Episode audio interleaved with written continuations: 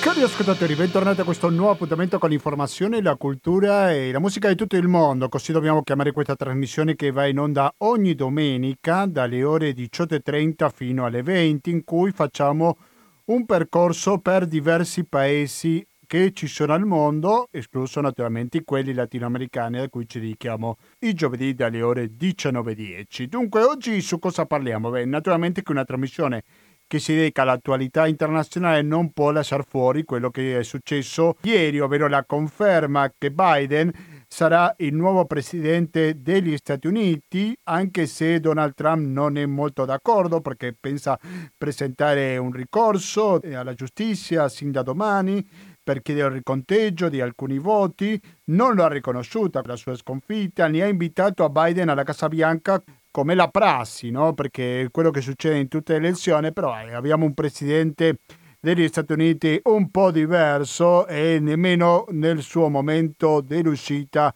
dal potere poteva essere diversamente. Donald Trump gestisce diverse ipotesi per portare avanti questa sua speranza di rivedere l'esito elettorale. Biden ha già parlato come presidente che ha già vinto le elezioni, ha fatto un discorso molto diplomatico, direi. Lui ha detto, fra le altre cose, diamoci un'altra possibilità. È stato il suo primo discorso come presidente eletto e ha parlato della necessità di curare le ferite senza mai nominare Trump. Credo che questo il fatto di non nominarlo è una cosa che va tenuta in conto. Non ha detto neanche una parola sulla eh, politica estera, quindi anche questo eh, forse è un dato da tenere in conto all'ora di analizzare il suo primo discorso dopo essere stata confermata il suo successo alle elezioni. Dunque questa sarà la prima metà di questo speciale Gustavo Claros, mentre che dopo passeremo ad un altro tema, andremo direttamente a un'altra parte del mondo, più specificamente al Corno d'Africa, in particolare al suo paese più importante, che l'Etiopia, perché anche lì dalla settimana scorsa che si sono inasprite le tensioni fra il governo centrale di Addis Abeba e quello dei Tigri. L'ultima notizia, la più aggiornata, parla che il Parlamento etiope ha deciso di sciogliere il governo locale nella regione del Tigre. Questo è conseguenza di una tensione che è cresciuta negli ultimi giorni. I miliziani della zona ribelle di Tigre hanno attaccato la caserma del governo federale e questo naturalmente ha provocato la reazione di chi è dallo scorso anno il premio Nobel della pace, Abid Ahmed. Quindi questo è, lo dico così come panorama, ma chi ci racconterà, chi ci porterà lumi su questa vicenda è un ospite che ve lo presento subito perché è davanti a me, Michele Fassina, Buonasera e bentornato a Radio Cooperativa. Buonasera Gustavo, buonasera a tutti gli ascoltatori, grazie per l'invito. Ah, mi sembra che avremo diverse cose da raccontare e anche avremo diversi ospiti, giusto? Sì, Poi... sì abbiamo anche alcuni ospiti, ospiti speriamo che... di riuscire appunto a farli intervenire dovutamente, ovviamente è un inizio di un... Uno è etiope, sì. in effetti, perché tu sei di origine eritrea. L'Eritrea c'entra molto in questa crisi perché il Tigri è confinante proprio con l'Eritrea. Eh, eh sì, eh, questa è una, una Mm, delle classiche situazioni di, di, di crisi, eh, come dire, di tutto il Corno d'Africa, eh sì, perché quindi... eh, viene a, a interessare eh, tutti i confini, sono stati, come dire, eh, che hanno oh, avuto una, una, esplosione anche da un punto di vista del, della prima con eh, l'indipendenza dell'Eritrea, a sud con la situazione in Somalia, eh, e eh sì. quindi eh, è una situazione che Sud... sicuramente sconvolge tutto il Corno d'Africa, non soltanto l'Etiopia. Quindi adesso cosa facciamo? Sentiamo un brano musicale per un po' diverso, eh? Perché a volte diciamo, eh, facciamo un estago così ci rilassiamo un attimo, no? Invece questo è un messaggio che sicuramente ha da, qualcosa da dire. Mi sto riferendo a The Love, l'amore, video che lo trovate anche su YouTube, che è stato visto da oltre 35 milioni di volte in meno di due settimane su YouTube. Canta Jennifer Hudson e Black Yet Peace. Le do il sostegno a Biden e quando torniamo saremo in collegamento con il primo degli ospiti di oggi, 8 novembre 2020 left us with this wisdom. Qui sentite la voce di Biden che dà un messaggio sicuramente di speranza. Those are words for our time. Queste sono parole del nostro tempo. Ieri si è compiuta una settimana del terzo anniversario degli incidenti di Charlottesville. Chiudete gli occhi, ricordatevi cosa avete visto nella televisione, ricordatevi a quei neonazi, a quei membri del Ku Klux Klan, arrivando con i fuochi in mano e fa un confronto con quello che succedeva nella Germania nazi. Remember what the president said when asked? He said there were, quote, very fine people on both sides. It was a wake up call for us as a country. And for me, a call to action. People killing, people dying, children hurt and you hear them crying. Can you practice what you preach? And would you turn the other cheek? Father, Father, Father, help us. Send some guidance from above. These people got me, got me questioning. Where is the love? What's wrong with the world, mama? Tutto si decide con il voto e la decisione non poteva essere più chiara. Queste sono state le parole di quello che da ieri possiamo chiamare come il presidente eletto degli Stati Uniti. Per avere qualche chiarimento saluto a Steven Colatrella. Steven Colatrella, buonasera e bentornato a Radio Cooperativa. Bu- buonasera, buonasera, grazie per l'invito Gustavo. Grazie e, per accettarlo. E son, sono assolutamente contentissimo di avere la possibilità di parlare con... Uh, con Padova e Radio Cooperativa su una grande vittoria sì. per uh, ogni per, nostro per Biden. Allora, lasciami sì. che ti presenti, che dica due parole su di te. Tu sei un professore che insegna scienze politiche all'Università di Maryland e per l'Università di Padova. Esatto, e poi esatto. il tuo prossimo libro si chiama Sul futuro del capitalismo negli Stati Uniti e nell'Europa sarà pubblicato nel 2021. Magari dopo ci dice qualche parola, qualche accenno sulla tua sì, questa ultima fatica. Sì. Intanto partiamo da quello che è l'attualità, il discorso che ha fatto ieri, un discorso che sicuramente per unire a tutti gli statunitensi, no? non so che lettura possiamo fare del discorso che ha avuto fra il sabato e la domenica qui in Europa, no? Prego Steven. Sì, sì, sì, infatti io sono stato sveglio per vederlo lo stesso, nonostante la differenza di ora e, e quindi eh, era per noi iniziato verso le due e mezzo di, di notte, e, eh, però l'ho visto da vivo e l'ho riguardato anche oggi eh, in anticipo di nostra conversazione. Eh sì.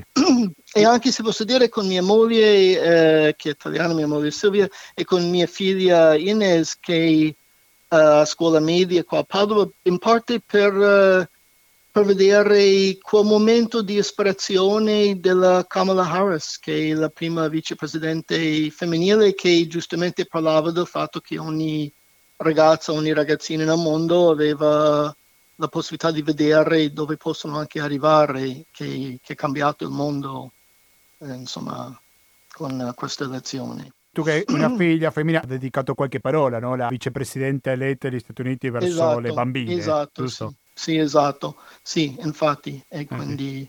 Ecco. Eh sì. E che lettura possiamo fare di questo discorso, Stevens? Cioè, tu come l'hai, allora, come l'hai letto? Ecco.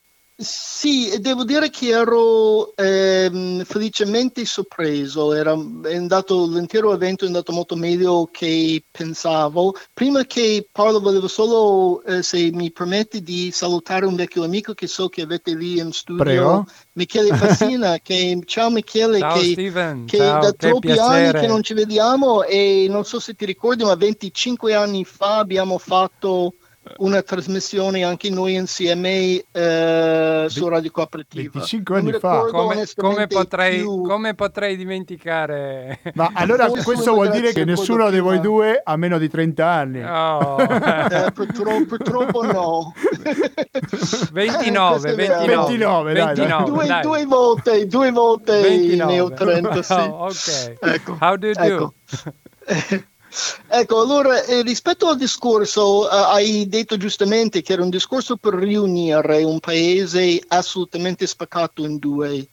Eh, ovviamente un'unica relazione non può eh, unire un paese che è diviso anche da interessi materiali, da vere divisioni, però eh, ciò che può fare un discorso l'ha fatto quello di Biden, era dignitoso, era pieno di empatia per l'altro, di comprensione, eh, era inclusivo, ehm, eh, per la quale credo che ha trovato assolutamente il tono giusto, essendo un uomo proprio di sinistra e Biden essendo il candidato, diciamo, del centro del partito, io ho votato per Bernie Sanders nei primari ad esempio, e, ehm, e devo dire che però ero commosso, ero sorpreso eh, positivamente dai, dai discorsi sia di Harris che di Biden e che credo che ha iniziato bene perché ha iniziato ehm, notando prima di tutto che uh, giustamente che eh, c'è un aspetto molto positivo in tutta la, la, situazione che ci ha lasciato tutti ansiosi, hanno votato un numero non solo record, ma record per tantissimo eh, i numeri di votanti, 145 milioni e credo che ancora stanno contando qualche voto in California che aumenterà anche il vantaggio di Biden che è almeno di 4 milioni. Quindi ha un mandato di una maggioranza di oltre il 50% in assoluto, di almeno 4 milioni di voti in più, in un'elezione dove Uh, hanno votato quasi tutti quanti non, e il percentuale di votanti più grande da 1900, dall'elezione del 1900, ma siccome nel 1900 la donna e gli afroamericani non avevano il voto, eh, è più rappresentante di un pubblico più uh, integrale questa elezione. E poi ha, ha, ha detto che ha delle priorità, cioè non, il fatto che vuole unire non vuol dire che non farà niente per non offendere nessuno, ha parlato di priorità soprattutto Covid e il bisogno di prendere controllo della crisi di clima, del razzismo negli Stati Uniti e di uh, stare dietro la gente che lavora.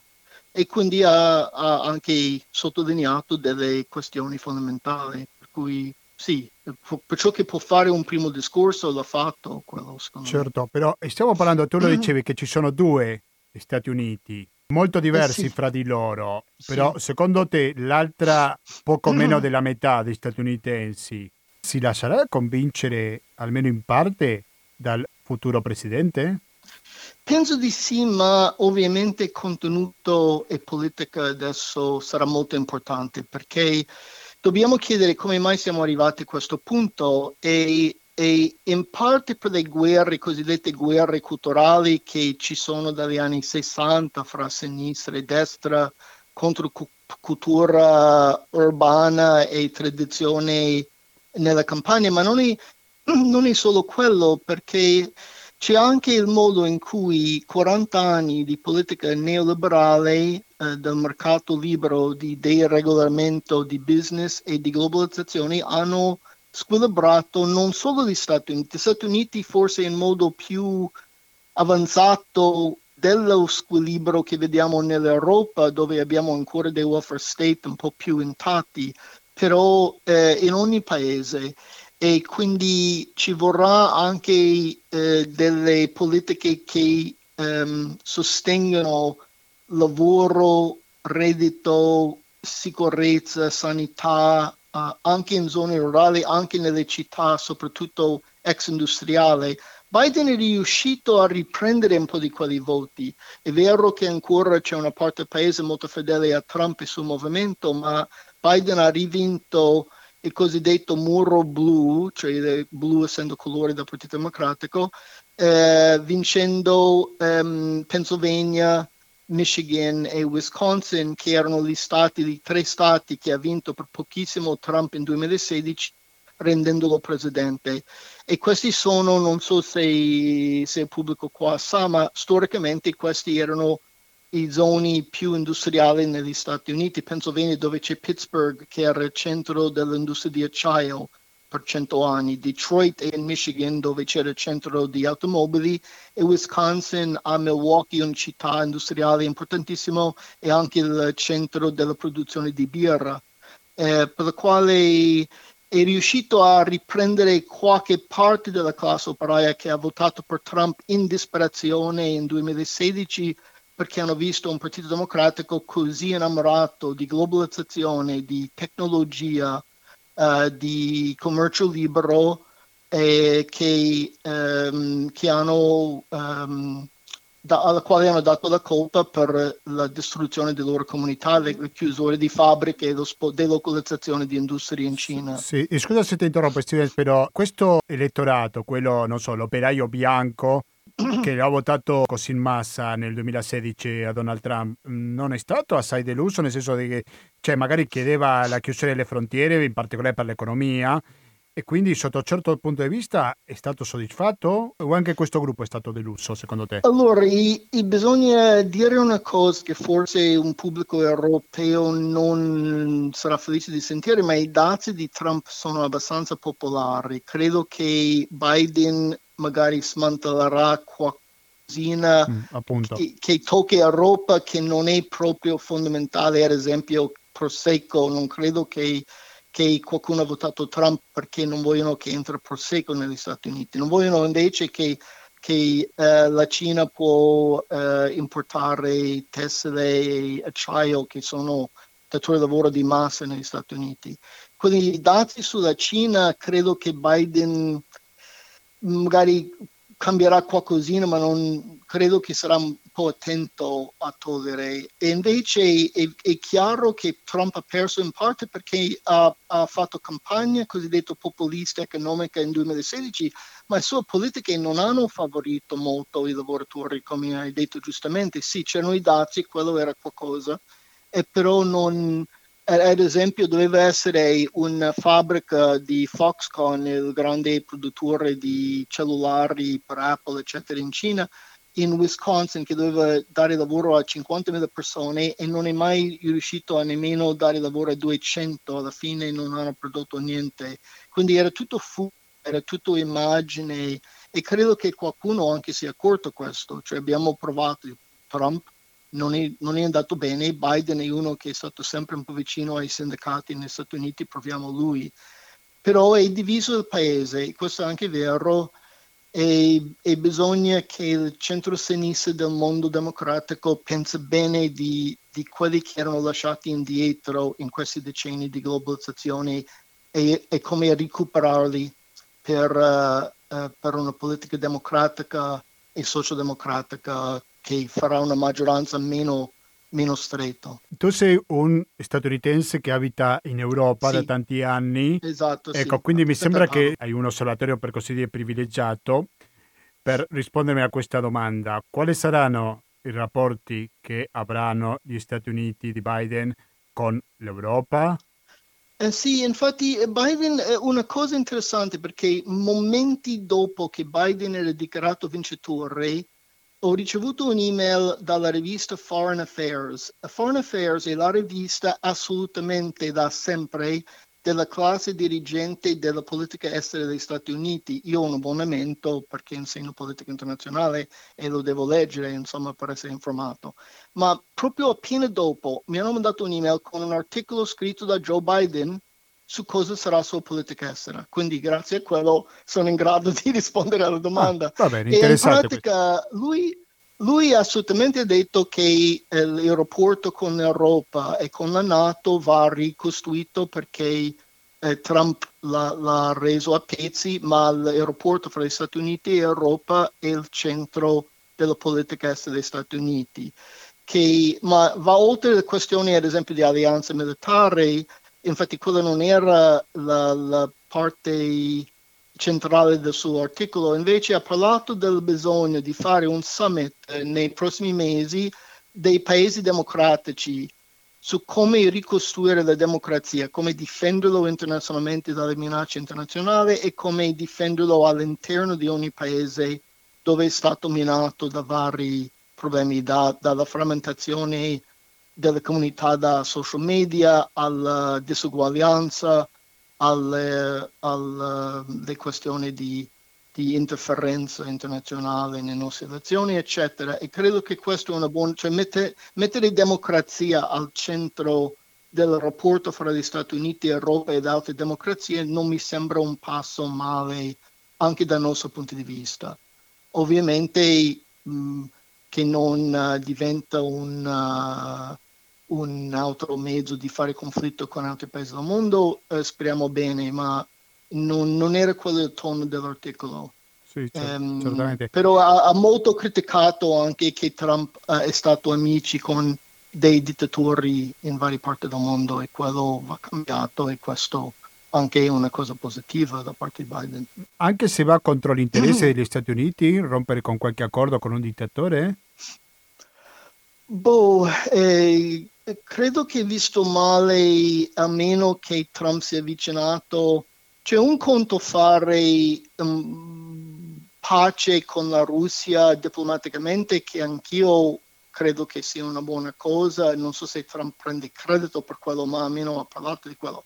Ma però diventare troppo amici con la Russia mentre sta interferendo in elezioni nell'Europa negli Stati Uniti, mentre Putin uh, è repressivo di opposizione, uh, è, è problematico. Ma ad esempio Duterte nei Filippini o Bolsonaro in Brasile che va bene era eletto però è molto repressivo e, e rappresenta una, una, destra in Brasile troppo non critico dell'ex dittatore militare. E, c'era il senso che questi, questi rapporti che ha fatto Trump uh, con, uh, con dittatori o quelli che vorrebbero essere dittatori non va bene. Ovviamente ci sono questioni tipo con l'Arabia Saudita che c'è sempre questo rapporto di lungo termine rispetto alla politica del petrolio. Io vorrei molto vedere quello cambi- cambiato, non so se possiamo contare su quello perché quello dura da decenni, però eh, è, è, vero che il primo posto dove è andato Trump all'estero dopo diventare presidente era l'Arabia Saudita. Non credo che vedremo che Biden si trova a Riyadh uh, fra due mesi, credo che andrà uh, in Canada, Messico e verrà in Europa prima a parlare con alleati democratici. E un altro punto di domanda sicuramente Israele e la Palestina, no? Perché già eh, subito, eh, appena si è saputo questa vittoria elettorale, appena stata confermata, subito dopo si sono espressi sia l'autorità nazionale palestinese, sia Hamas che anche il governo israeliano. Ci sarà una zona calda sicuramente che dovrà dire qualcosa, no, Biden? Boh, è chiaro che Netanyahu non ha avuto una buona giornata ieri. Lui, lui preferiva eh, la vittoria di Trump. governo di Obama. Sì. Di, di, di, cioè, eh, Netanyahu è, è, ovviamente non è felice che ha perso Trump uh, che ha considerato un um, amico alleato molto stabile da parte di una certa visione per Israele e Palestina. Eh, certamente Netanyahu odiava il governo di Obama e Biden, anche in preferito dando un intervento al Congresso degli Stati Uniti durante le elezioni di mezzo termine, durante il governo di Obama, in modo molto scorretto. Eh, non mi sembra difficile prevedere, però eh, la questione di Palestina è venuta fuori quasi per niente durante le elezioni. E, però a meno che vedremo qualcosa un po' più equilibrato invece di questa politica di Trump che era 100% per Israele senza minima critica anche quelli minimi che hanno fatto presidenti nel passato e che ha dato una mano libera ad ogni cosa che voleva fare Netanyahu contro il popolo palestinese, possiamo sperare che qualche aggiustamento almeno c'è. Più di quello non vedo segno in nessuna direzione, cioè non, non vedo, certamente Biden non ha detto niente così pro-Israele eh, come fa Trump, ma nemmeno particolarmente parlando dei palestinesi. Mm. E certamente il governo di Obama era visto come uno un po', un po', più friendly e aperto ai bisogni palestinesi, anche se non si può dire che ha fatto molto, ma già quello era troppo per Netanyahu. Siamo in contatto con Steven Colatrella che insegna scienze politiche all'Università di Maryland e anche in quella di Padova. Steven, però nel discorso diciamo prima che ha avuto ieri Biden, la politica estera non è stata molto presente. Risponde l'elettorato medio statunitense magari non è così preoccupato per quello che succede oltre le proprie frontiere? Eh, oh, ehm, devo ammettere che purtroppo almeno in questa elezione è proprio così. Allora Biden ha un paio di volte detto che dobbiamo ritornare ad avere rispetto da altri paesi, cioè segnalando che il resto del mondo certamente ha perso rispetto per gli Stati Uniti durante il governo di Trump, che questo è comprensibile. E lui è stato sempre un uomo transatlantico, è stato capo della commissione nel Senato per molti anni su politico estero, è stato sempre pro-europeo e quindi anche se non l'ha citato era perché l'elezione era combattuto soprattutto sulle questioni interne e di bisogno di salvare la democrazia da una vera minaccia antidemocratica e autoritaria da parte di Trump e il suo movimento. E quindi eh, direi che l'unica cosa che mi ricordo che ha detto sulla politica estera era che dobbiamo restaurare che America è, è visto con rispetto dal resto del mondo che Trump era eh, una cosa impresentabile effettivamente al resto del mondo. Ma io credo che su tante cose vedremo, ad esempio io credo che nelle prime settimane, se non primi giorni, gli Stati Uniti tornerà all'accordo di Parigi. Questo posso quasi garantire. Uh, uh, Biden ha parlato del bisogno di controllare uh, la questione di clima. Sì, che sicuramente gli darà un'importanza maggiore rispetto a quello che ha attualmente Donald Trump. Adesso sentiamo la voce di Michele Fassina che magari forse certo. ti vuole fare qualche domanda. Volevo farti una domanda sulla composizione eh, tra i, i i, i, due poteri, quello del presidente e della vicepresidente in questo caso, e il controllo del Parlamento. Ecco, questa è una questione, eh, sì. come dire, no, per veti in, incrociati potrebbe eh, succedere che eh, questa amministrazione, per quanta buona volontà ci possa mettere, poi non ha i numeri per eh, spostare significativamente sì. alcune cose rispetto all'immigrazione, rispetto a, a, a problemi che eh, in qualche modo oh, l'elettorato oh, americano sente, sente, sente, più vicini come, come,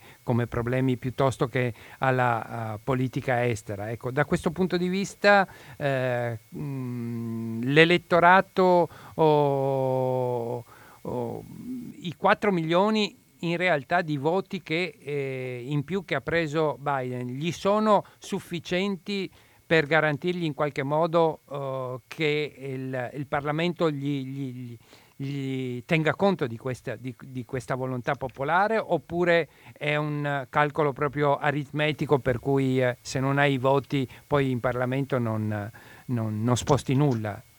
Allora, Steven. garantire no, certamente il fatto che Biden ha, ha, avuto un notevole, cioè ha preso più voti di qualsiasi candidato nella storia americana, anche Trump però, cioè Trump ha superato tutti i record, ma Biden ne aveva 5 milioni, 4-5 milioni in più però può usarlo dicendo ho un vero mandato, cioè più persone sì, Anche perché è stata molta, gente, molta, più gente che è andata a votare, bisogna tenere anche sì, conto più, quello. No? Di più, sì, sì. sì Dal 1906 credo che non c'era una percentuale così alta. Esatto, sì.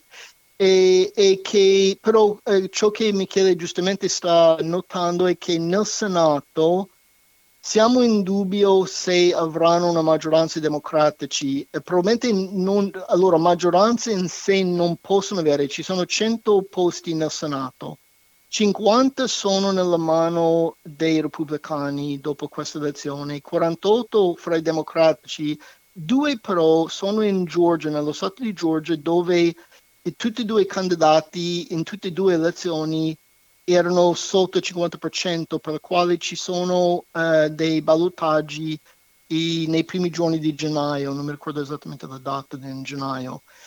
Allora, in avanti leggermente in tutti e due uh, il repubblicano, ma è possibile che una parte di ciò che, può, uh, che riesce a fare Biden nei prossimi mesi creare un tono di unità, di, um, di la possibilità di riunire il paese è sufficiente per, per fare passare qualche voto ai democratici e, e, e dopodiché sarebbero 50-50 e quando c'è una parità nel voto nel Senato la vicepresidente Kamala Harris che normalmente il vicepresidente non può votare nel Senato può votare solo in caso di una parità, cioè in pratica avrebbero una maggioranza. Se non succede quello, certamente sarà difficile. Biden è stato riconosciuto come uno che è riuscito a negoziare con i repubblicani e guadagnare qualcosa in negoziazione, cioè non, non che non era futile totalmente di negoziare, anche se i repubblicani in anni recenti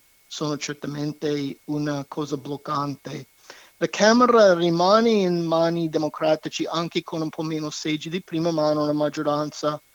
Eh, hanno sbagliato un po' francamente perché dovevano accettare, secondo me, un'offerta della Casa Bianca per un secondo stimolo economico. Ci sono milioni di persone disoccupate negli Stati Uniti, milioni di piccole imprese, anche come qua in Italia, in pericolo di andare in fallimento, milioni di persone che rischiano di perdere il loro appartamento, la loro casa.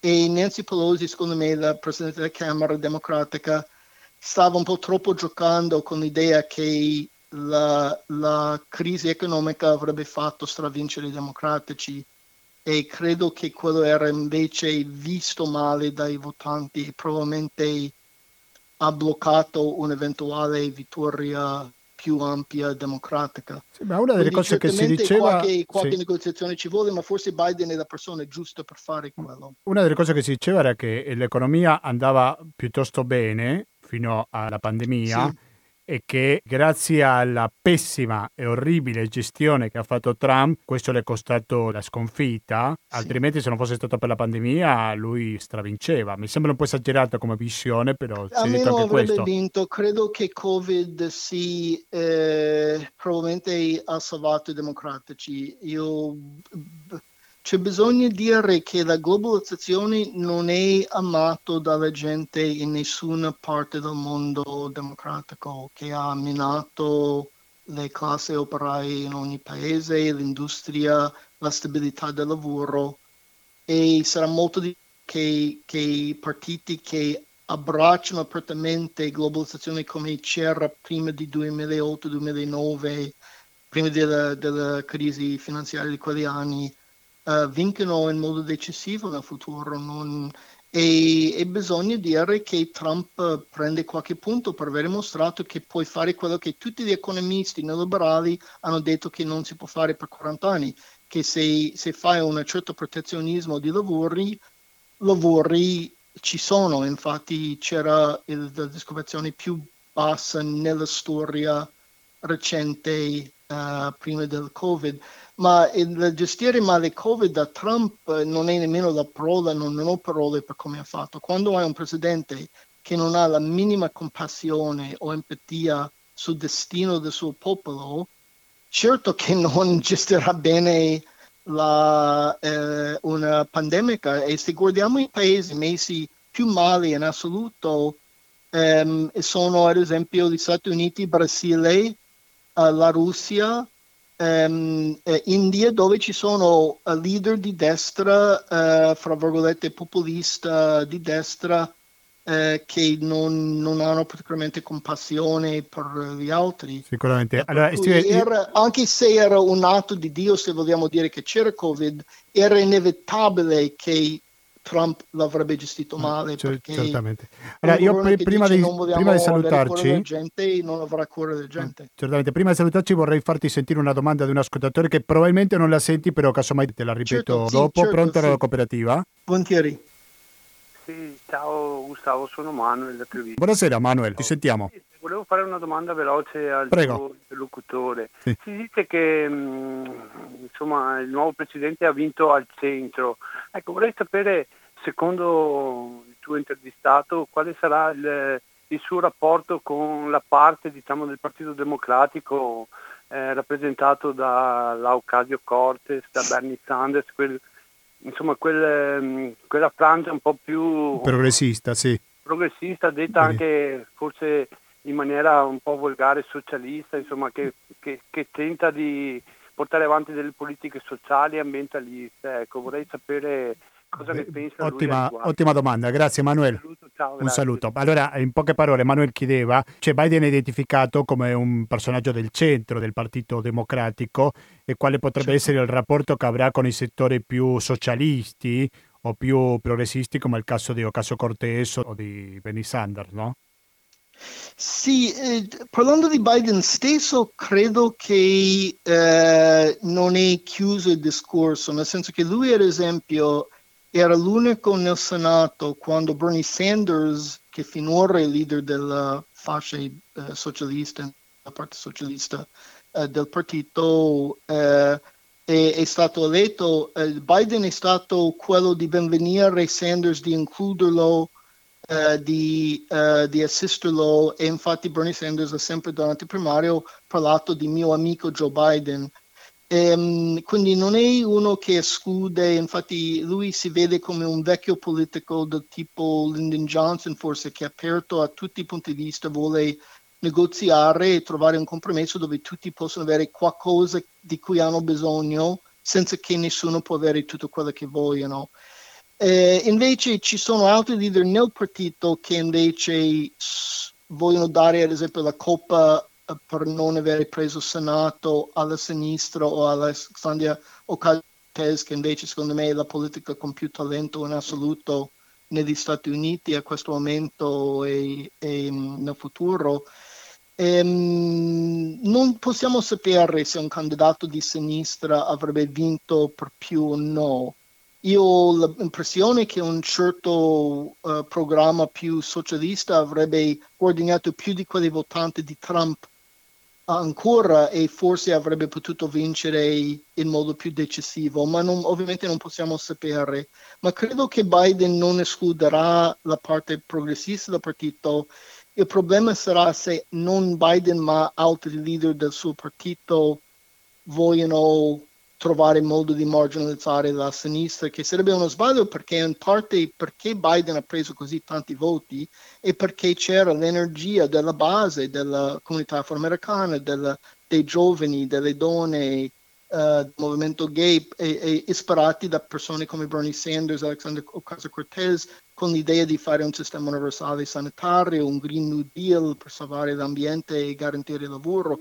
Cioè questi programmi, ogni uh, sondaggio mostra che sono molto popolari. Ad esempio in Florida, Quindi che. Ha vinto Trump, che ha vinto Trump, Uh, un referendum ha, ha vinto che uh, aumenta il salario minimo a 15 dollari all'ora, che era una delle rivendicazioni fondamentali della campagna di Bernie Sanders. Quindi anche in uno Stato che è andato per Trump, il programma economico uh, di sinistra era approvato dai votanti in referendum. Steven Colatrella, professore di scienze politiche all'Università di Maryland, nonché di quella di Padova, ti ringrazio veramente tanto. Vuoi dirmi, grazie, prima di salutarci, due parole a proposito del libro che uscirà l'anno prossimo, Il capitalismo negli Stati Uniti e nell'Europa? Mm. Sì, sarà pubblicato da, da, Africa World Press, che forse conosce Michele, che è gestito dal fondatore presidente di origine eritreo, anche lui, uh, Kasso Hunchekol e, e, e su eh, come eh, Europa e gli Stati Uniti che avevano una posizione privilegiata con capitalismo storicamente non ce l'abbiamo più. E che se c'è un futuro per gli Stati Uniti e Europa in un mondo dove il capitalismo va verso Asia e verso la Cina e che non ha più interesse in, in, in noi perché profitti più ampi ci sono in altre parti del mondo, è forse il momento nel quale Europa e gli Stati Uniti possono ripensare il nostro rapporto con il capitalismo e cercare per alternative. È molto forse interessante, sicuramente un tema che svilupperemo con più calma che uscirà inizio, metà o fine del 2021. Metà credo Metà, che sto bene, solo vai. adesso iniziando con l'editore di, di, fare la versione decisiva. Okay. Insomma, Naturalmente che poi le porte aperte a Radio Cooperativa per sviluppare con più calma questo argomento Volentieri. del tuo prossimo libro, ok? Grazie okay. Steven, a presto. Saluti Gustavo e Michele, grazie mille, grazie. Steven, grazie infinite. Grazie, buona serata Ciao, Steven. anche a voi. Ciao. Grazie. Allora, musicalmente veniamo qui in Italia perché? Perché fra due giorni soltanto, quindi il 10 novembre, un grandissimo della musica, beh, in realtà non italiana, direi internazionale, come il caso di Ennio Morricone, compirebbe 92 anni. E allora dico per omaggiarlo così qua a Radio Cooperativa, sentiamo uno dei suoi suoi brani più celebri di romanza Quartier.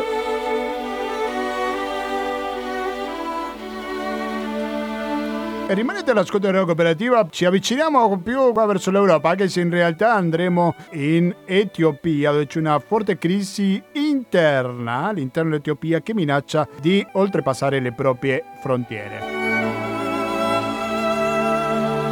A fra poco.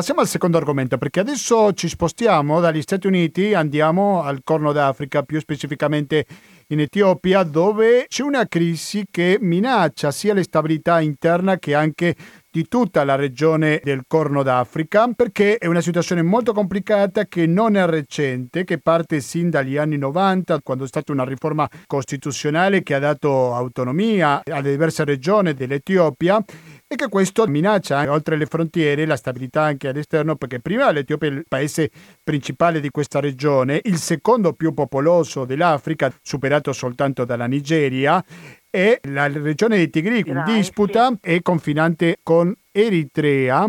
Ma per parlare su questo è che abbiamo un ospite che di questo se ne intende e molto. Cornelia Tigries, buonasera e bentornata a Radio Cooperativa. Buonasera a te, buonasera al tuo ospite e naturalmente ai tuoi ascoltatori che ringrazio che pazientemente eh, ci ascoltano qui questa sera. Quanto preoccupante è questa situazione? Chiedo a te Cornelia che anche poi chiederò una risposta anche a Michele Fassina che è qui in, presente in studio. Prego.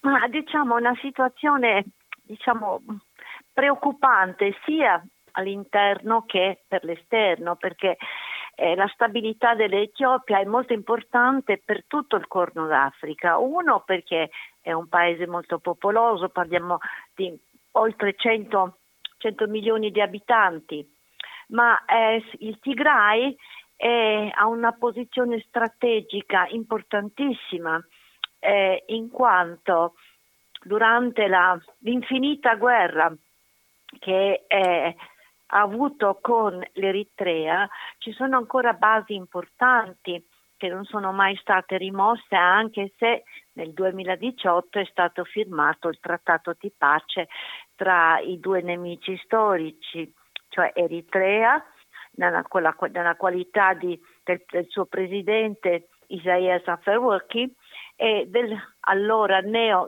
insignito primo ministro dell'Etiopia eh, Abiy Ahmed che vorrei precisare non è stato eletto dal popolo ma è stato scelto dal partito al potere in quanto il suo predecessore eh, aveva rassegnato le dimissioni qualche mese prima.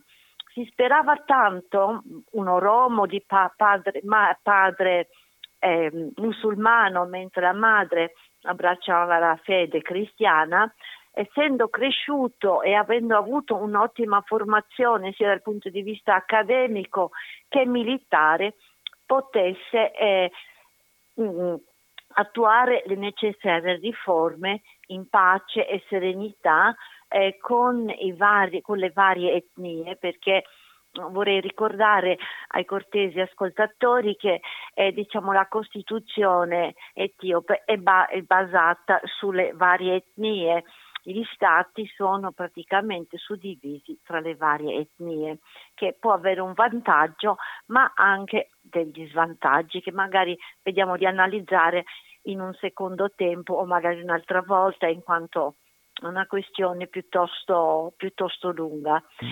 Eh, sta di fatto che il Tigray è la regione più a nord e confina con l'Eritrea ma anche con il Sudan. Eh, il Sudan ha già chiuso quasi ermeticamente le sue frontiere, anche se erano già chiuse prima per il coronavirus, eh, per la pandemia. Sì. Comunque allora, adesso c'è una stretta più forte in questa chiusura. Mm? Mm, eh, Certo. Volevi dirmi Prima, mi scuso, non ho detto una cosa importante, che tu sei la vice direttrice di una pubblicazione molto interessante, consiglio sempre agli ascoltatori, che si chiama Africa Express. Io passo alla seconda domanda, e la faccio all'ospite qua in studio, Michele mhm. Fassina, uh-huh. perché c'è Ahmed, che è stato insignito dal Premio Nobel della Pace lo scorso anno, però dico, questi attacchi che ha avuto negli ultimi giorni contro la regione ribelle, aveva alternativa, aveva la possibilità di non farlo? Tu che sei eritreo, che sei così confinanti con questa regione? Prego. Ma sai come eh, ha ben detto oh, prima di me la giornalista uh, che saluto. E, Cornelia? E, sì. sì. Cornelia. Eh, buonasera. Buonasera a te. Eh, il, la, la, questione è un po', come dire, eh, balzata agli occhi dell'opinione pubblica nella sua gravità adesso. In realtà la questione del Tigray è una questione che è andata di pari passo con eh, il movimento di indipendenza eritreo, tant'è vero che i due eh, fronti, quello oh, popolare eritreo e quello del Tigray, sono stati anche alleati fino a un certo punto.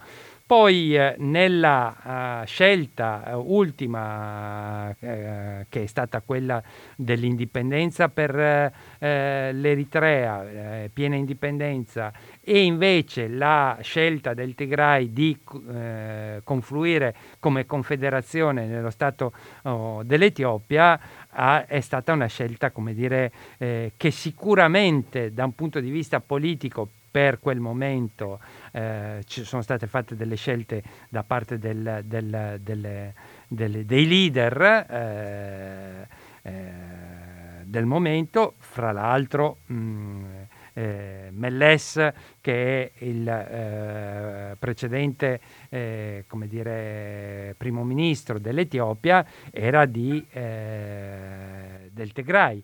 Quindi in realtà il Tigray ha usufruito, mm, adesso la faccio molto breve, in questo oh, ventennio di eh, svariati privilegi da un punto di vista come dire per esempio del uh, boom economico, della possibilità di avere una uh, grossa uh, base produttiva che è industriale, c'è stato un, un, un grossissimo dire, afflusso di capitali eh, direttamente dalla, dalla, dalla, dallo Stato oh, centrale, dal, dalle casse delle, dell'Etiopia e eh, indubbiamente ha rafforzato enormemente anche da un punto di vista uh, economico questo gruppo etnico. Ecco, la questione eh, che mi poni eh, sull'opportunità o meno di arrivare a questa svolta, come dire, antidemocratica per un premio Nobel,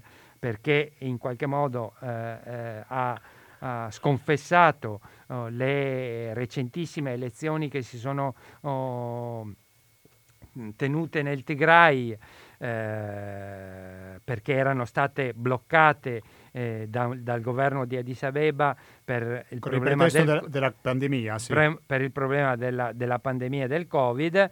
In realtà quello che l'Etiopia sta rischiando è che eh, ci sia un'implosione del, del, del, paese, perché per dirti eh, la violenza eh, più come dire cruenta è stata nella parte diciamo del, del, um,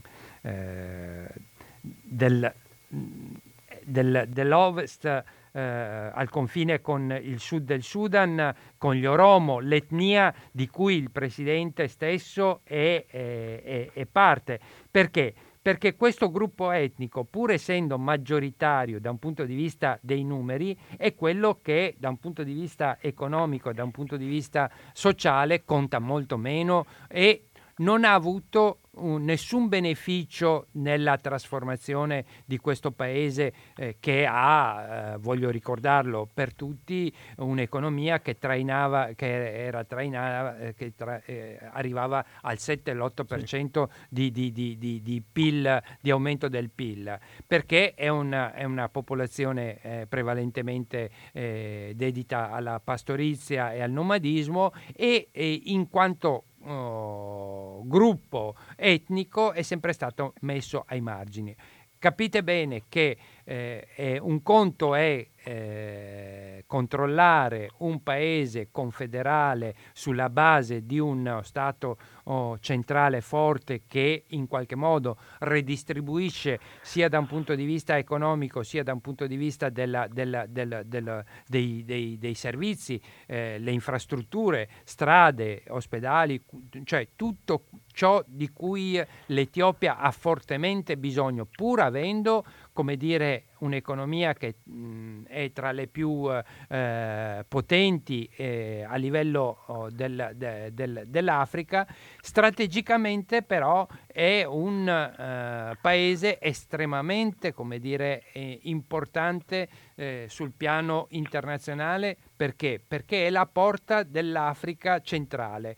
Non a caso Addis Abeba ha costruito di recente eh, e, e, lo ha modernato uno degli aeroporti che è diventato l'hub di riferimento di tutte le flotte, eh, per, eh, di tutti i voli diretti per il Centro Africa Beh, e l'Africa. Questo quindi, è un dato molto importante una posizione molto strategica. Ma eh, eh, faccio un'ultima battuta. Mm. Se andiamo a vedere il, il numero di grattacieli che sono spo- sorti negli ultimi dieci anni a Addis Abeba e nelle grandi città è sproporzionato rispetto come dire, no, al, al, modello culturale, al, al, tipo di insediamento che è invece una, una, una, una dire, abitazione diffusa eh, e sparsa nel territorio. Ciò significa che ci sono grandi appetiti, grandi interessi, eh, eh, ricordo una per tutte, eh, Addis Abeba per eh, gli ultimi 30 anni è stata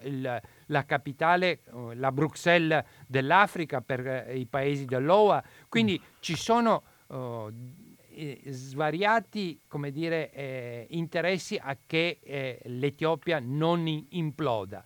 Sicuramente, sicuramente e, e poi chiudo, la, la presenza economica della Cina oggi ha anche una uh, forte eh, connotazione, sì. come dire... Sì, sicuramente eh, che non possiamo non solo, trascurare. Non solo economica, ma anche mm. politica. Sì, sicuramente. Ridò la parola a Cornelia Tolghies. Ho pronunciato bene il tuo cognome? Bravissimo. Okay.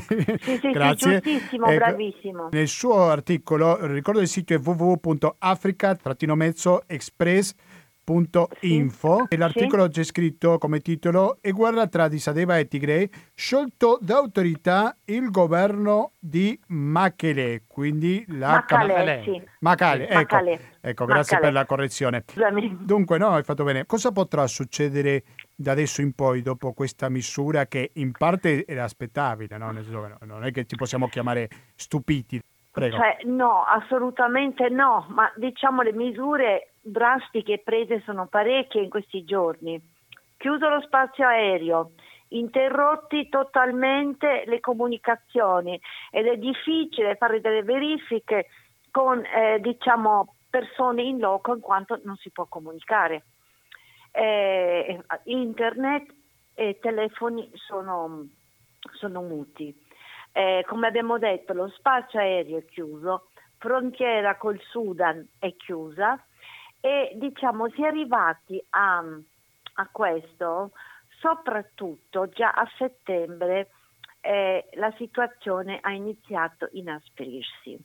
Allora, eh, il Tigray ha sempre contestato al primo ministro, al governo centrale, di ritardare troppo le elezioni che forse si svolgeranno nella primavera prossima adesso e eh, ha apertamente dichiarato che secondo il governo del Tigray eh, la posizione eh, di Abiy Ahmed attualmente è illegale in quanto non ha indetto le, le elezioni e il suo mandato dovrebbe essere finito. Eh, per via del coronavirus tutte le elezioni, anche regionali, sono state vietate, ma il Tigray le ha svolte ugualmente eh, a settembre, se non ero proprio il 25 di settembre. Dunque hanno disobbedito al, agli ordini di Addis Abeba e da allora Addis Abeba ha ritenuto illegali queste eh, queste elezioni ed ecco perché anche è arrivata subito la risposta eh, di, di, voler eh, instaurare immediatamente un governo ad interim, eh, un'amministrazione ad interim per far rispettare lo Stato di diritto. E un'altra questione perché si è arrivati ai bombardamenti e diciamo al conflitto militare è questo.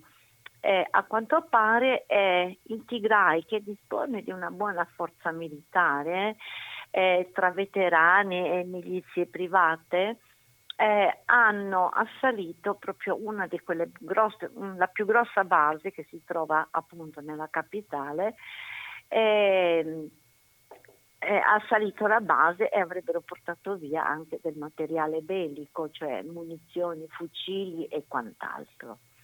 E, diciamo, e questa è la goccia che ha fatto traboccare il vaso. Ma forse si doveva sedersi, bisognava sedersi al tavolino prima che si arrivasse a questo. Ora, le ultime notizie sono che appena inserito nell'articolo eh, prima che arrivasse la tua chiamata, l'esercito etiopico afferma di aver preso il controllo delle aree di Dancia Medali, Bakr, Logudi e l'aeroporto di Humara e la strada di Matema, una rete molto importante che porta verso il Sudan, verso il confine con il Sudan. Questo è l'ultimissimo aggiornamento, però non abbiamo ancora nessun commento da parte eh, del, eh, di Macalè, delle, delle autorità di Macalè e vediamo un po' cosa succede nei prossimi giorni. Diciamo, eh, la questione va aggiornata continuamente, bisogna anche dire che eh, ci sono moltissimi rifugiati eritrei anche eh, nel Tigray, eh, sono quasi 100.000 gli eritrei, i rifugiati eritrei che vivono in Tigray e si parla anche di oltre 1500 minori. Adesso l'ONU è fortemente preoccupata non soltanto per i rifugiati, ma perché una buona fetta della popolazione del Tigray è in forte crisi alimentare che è, è aumentata negli ultimi mesi eh, a causa degli sciami di locuste che hanno invaso mm. eh, buona parte del Corno d'Africa, ma soprattutto il Tigray ne ha sofferto moltissimo e gran parte del raccolto è andato perso. Ora, con lo, la dichiarazione dello stato d'emergenza, sono stati bloccati diciamo, gli arrivi di viveri e altri beni di, di prima necessità. E diciamo questo pesa enormemente sulla responsabilità degli attori di questa guerra. Questa domanda la faccio ai due ospiti, uno al telefono, l'altro in studio. Guardando un po' la mappa si vede chiaramente come ci sono gli oromi che hanno una presenza Oromo. maggiore, molto importante all'interno del paese, però dico, dopo questa crisi esiste anche la possibilità, ditemi se mi sbaglio, che questa crisi si estenda al resto del paese, quindi che una cosa simile a quello che sta succedendo in questi giorni in Tigray si ripeta in altre zone del paese, peggiorando ancora di più la situazione? Ma io credo che per sintetizzare, perché eh, c'è più vicino anche da un punto di vista uh, fisico, è una, un, una questione come, eh, simile come i paesi della ex Jugoslavia. È iniziata uh, con una dire, guerra tra uh, il, i kosovari e, e, e, il, il, resto del, del, del, della Croazia, diciamo, e poi invece eh, la cosa ha avuto una ripercussione con una divisione eh, e un'implosione della, della, della, della Jugoslavia.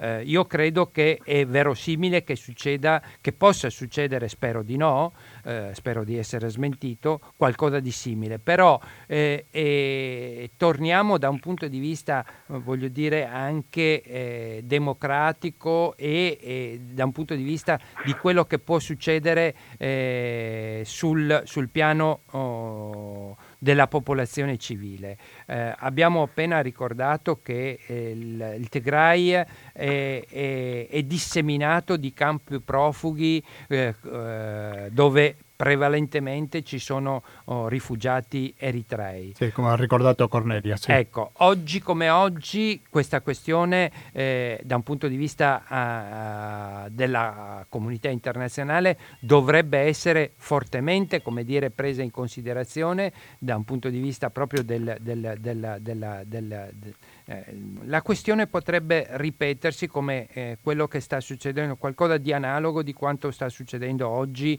con i eh, profughi e con eh, i eh, rifugiati presenti in, eh, in Libia. Ecco, um... Io non riesco a sentire. No, non riesci a sentire quello che ha detto Michele? La... No. Mm, sì, ma vuole... magari forse ti devo far cambiare il microfono. Abbiate okay. pazienza se a volte ci sono qualche problema tecnico. No. In sostanza ti ripeto la domanda per quanto riguarda la possibilità che questa crisi di Tigray si espanda anche ad altre parti dell'Etiopia. Sì? Sì, non so se vuoi rispondere te, Cornelia. Ma bisogna, bisogna vedere, vedi, è un'altra questione che il Tigray ha irritato molto la popolazione del Tigray fino all'arrivo di, ehm, di Abiy eh, i tigrini erano, eh, diciamo, facciamo, eh, la, collaboravano molto con il governo e avevano dei posti di privilegio all'interno dell'amministrazione eh, sia civile che militare. Con l'arrivo di Abiy, Prego? Con l'arrivo di Abiy, eh, questo è cambiato eh, perché eh, altri altri personaggi di altre etnie o Romo e, e quant'altro sono, hanno ricevuto dei posti importanti nel seno dell'amministrazione di Addis Abeba e nel seno delle, in seno all'esercito. E i tigrini si sono sentiti un pochettino messi da parte dopo aver avuto diciamo, dei privilegi durante, per, per quasi 30 anni. Ecco. Allora si sono irritati, diciamo, il, ehm, i rapporti con Addis Abeba sono cambiati con l'arrivo di Abiy. Ecco, diciamo, un, sono molte le cose che bollono in pentola che vanno risolte e bisogna risolverle come dicono anche gli osservatori eh, internazionali che sono molto preoccupati, bisogna sedersi a tavolino e risolverli, personal- eh, e risolverli con il dialogo. Mm-hmm, sì, molto chiaro. Adesso sentiamo la telefonata di un'ascoltatrice. Pronto, Radio Cooperativa? Pronto? Sì, pronto, in diretta. Uh, ok, io Prego. sono etiope. Eh, etiope? Eh, sì. Sì, sì. Ehm, eh, io volevo dare la mia riflessione su... Mi scusi, mi dice il suo nome gentilmente? Il mio nome è Alem. Ok, Alem, la sentiamo. Allora, in Etiopia adesso ci sono tanti tipi di problemi, eh, tipo come diceva la giornalista, eh, eh, però eh, io dicevo, mi domandavo tanto, adesso sono anche un po' eh, più eh, contenta perché si parla, no? perché è iniziato con con, non, è una, non, è una, cosa che è iniziato da oggi questa cosa, ancora, ancora, eh, ancora con il colonialismo italiano è, è, cioè, è, nata lì, adesso sta aumentando, e però noi tra di noi non c'era questo tipo di problema, eh, adesso invece per eh, in questo momento eh, che c'è non era una cosa nuova, però eh, in questo livello non c'era mai stato. Ecco, adesso invece si è scatenato del tutto eh, tra, tra, etnie diverse, però eh, queste etnie diverse eh, non hanno problemi tra di loro, eh, hanno messo in gioco per, per fare eh, il gioco sporco no? per, per, la, per, la, questione della politica potere, per trovare potere stanno facendo proprio genocide che non si parla mai se in, se in Italia o in America di Trump, invece si parla tantissimo che ha perso le elezioni e lui anche se aveva messo la mano in mezzo per, per per, eh, per, la diga che abbiamo fatto noi. Io da, da, quando ero a scuola avevo partecipato per la diga e questa diga vuol dire tanto per noi. Lui aveva detto che possono anche esplodere. Eh, si, si, era messo per, per, per, la cosa brutta invece eh, su, su, tutte le cose, mh, mm, eh, su genocide, su diritti umani, nessuno parla perché è un paese africano, a nessuno interessa, non lo so, eh, però bisognava anche intervenire su questo perché se il governo non è stato scelto, eh, se il governo non va bene, non è che non va bene per tutti, a me non è che mi interessa di governo perché qualsiasi governo arriva eh, fa in testa sua, poi dopo magari mm, anche per gli altri. Sì. E comunque, insomma, sì. sì, molto chiaro. Mi senti Alem? Sì. Ecco, io volevo chiederti la questione Amhara, perché eh, bisogna ricordare che l'Etiopia è stato... Vuoi che facciamo un riassunto anche per Cornelia, sì, in poche sì. parole cosa ha detto sì, eh, la, eh, sì. Alem appunto diceva che eh, la questione, eh, non, la crisi eh, che c'è non è frutto di questo, come dire, ultimi eh, mesi. sì, anche parlato è, anche della diga. Ecco, c'è, c'è la questione della diga che è importante perché è, è, un'inf- è, un'infrastruttura tra le più importanti e impattanti a livello oh, delle, dell'Etiopia, ma anche da un punto punto di vista de, delle relazioni con gli altri paesi che stanno a valle del, del, della diga. Sì. È una nuova diga molto più grande certo, di quella tu di Tu volevi fare una domanda? Sì, io, io uh, volevo uh, riprendere eh, questa questione eh, anche da un punto di vista storico perché eh, l'Italia comunque con eh, l'Eritrea e l'Etiopia insieme al, al, al, all'Inghilterra ha avuto un ruolo coloniale di un certo tipo e riprendendo appunto oh, oh, alcune, alcune, frasi che si dicevano su, rispetto agli Amara, giusto mh, mm, mm, per, per, per eh, ricordare che è una questione eh, eh molto vecchia nel, nel, nel, nel, nel tempo. Nel colonialismo italiano, eh, gli italiani dicevano se trovate un serpente passatelo invece se trovate un, un eh, non italiani, cioè nel giorno di, non il giorno di oggi, ma all'epoca, in quel momento, se, se trovate un amara, mh, mm, mm, pestatelo, non, non, basta solo mm, ammazzarlo, proprio bisogna pestarlo, perché gli amara erano eh, eh, disparsi dappertutto, una volta non c'era come adesso la cartina che vedete, non esisteva in Etiopia, ognuno può andare ovunque, l'Oromo non c'è solo in Oromia. Io sono cresciuta, nata in Oromia, ma non, non, non è vero quello che c'è adesso, quello che, che viene raccontato adesso, non, è, non c'è niente a vero, perché i miei nonni i miei bisnonni mi hanno raccontato un'altra, un tipo, un'altra verità, quindi o bisogna dire la verità, eh, eh mettere eh, sotto o c'è qualcuno da dietro, tipo come Trump, che si, mette, che si permette di dire tutto, eh, che non c'entra niente con noi, no? E quindi secondo me ci, ci sono dietro, ci sono anche altri paesi. Mm, certamente. Eh, Grazie mille molto gentile per la sua telefonata. Allora, eh, sì, mi scuso con Cornelia che per questi problemi tecnici che non, non riusciamo a mettere in contatto il, il, telefonatore con l'intervistato. Io faccio un riassunto perché sennò rischia di essere troppo sì, lungo. No, no, no, De... ma se posso esserti utile, non lo so, non, non, è necessario. L'importante è che l'abbiano sentito i tuoi ascoltatori. Sì, no, no, però per esempio si lamentava una cosa che mi sembra che è molto pacifica del poco interesse che c'è per il rispetto dei diritti umani in Africa, una questione che certo. molte volte viene dimenticata da parte dell'Europa, giusto Cornelia? Eh beh, eh beh. eh beh, beh ma io posso, vale, posso, posso vale, dire... Vale, vale una, una, trasmissione, forse dieci questo, eh. vediamo soltanto, allontaniamoci un attimino eh, dall'Etiopia, ma vediamo le ultime tre elezioni che si sono svolte eh, nelle scorse settimane, Tanzania, eh, Guinea e Costa d'Avorio, cosa è successo, insomma, eh, diritti umani dove sono rimasti, adesso non soltanto da parte dell'Occidente ma da parte dei leader stessi, eh, cioè gli oppositori tutti in galera, ecco, vediamo un pochino, cioè diritti umani proprio cioè, da piangere lacrime veramente amare. Violazioni di umani che sono presenti anche in Etiopia, giusto?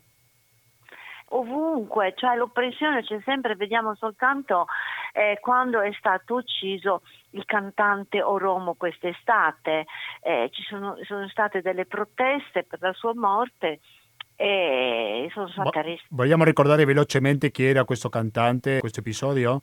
Sì, sì, allora quest'estate è stato ucciso un famoso cantante oromo che critica, aveva osato criticare il, il governo di Addis Abeba.